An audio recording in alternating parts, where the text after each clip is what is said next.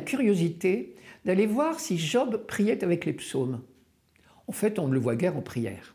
Il est plutôt en permanence en discussion avec ses amis. Mais il est clair que l'auteur du livre de Job connaît les psaumes. Seulement, vous allez probablement être surpris, peut-être même scandalisé.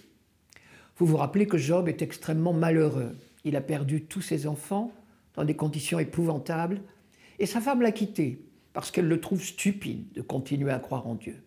Donc il a des excuses. Mais quand même, à deux reprises, il reprend les paroles des psaumes pour faire des reproches à Dieu.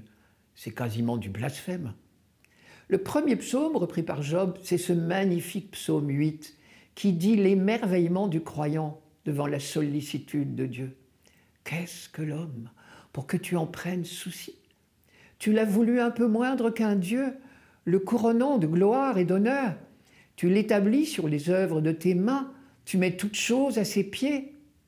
Couronné, l'homme est donc roi, et toutes choses sont à ses pieds, comme les sujets qui se prosternent en bas des marches du trône royal.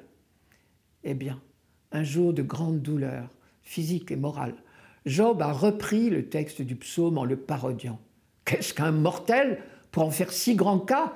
Quand cesseras-tu de mes pieds Dieu, espion de l'homme?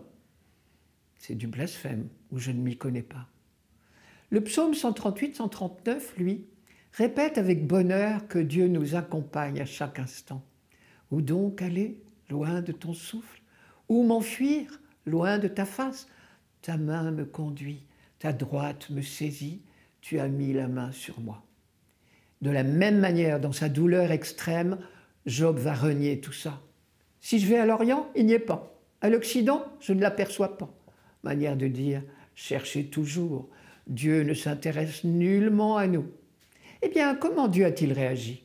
À la fin du livre, il dira, Job est le seul à avoir bien parlé de moi. Cette audace à elle seule est une leçon. On peut tout dire à Dieu, pas seulement les beaux sentiments et la douce musique de nos cantiques.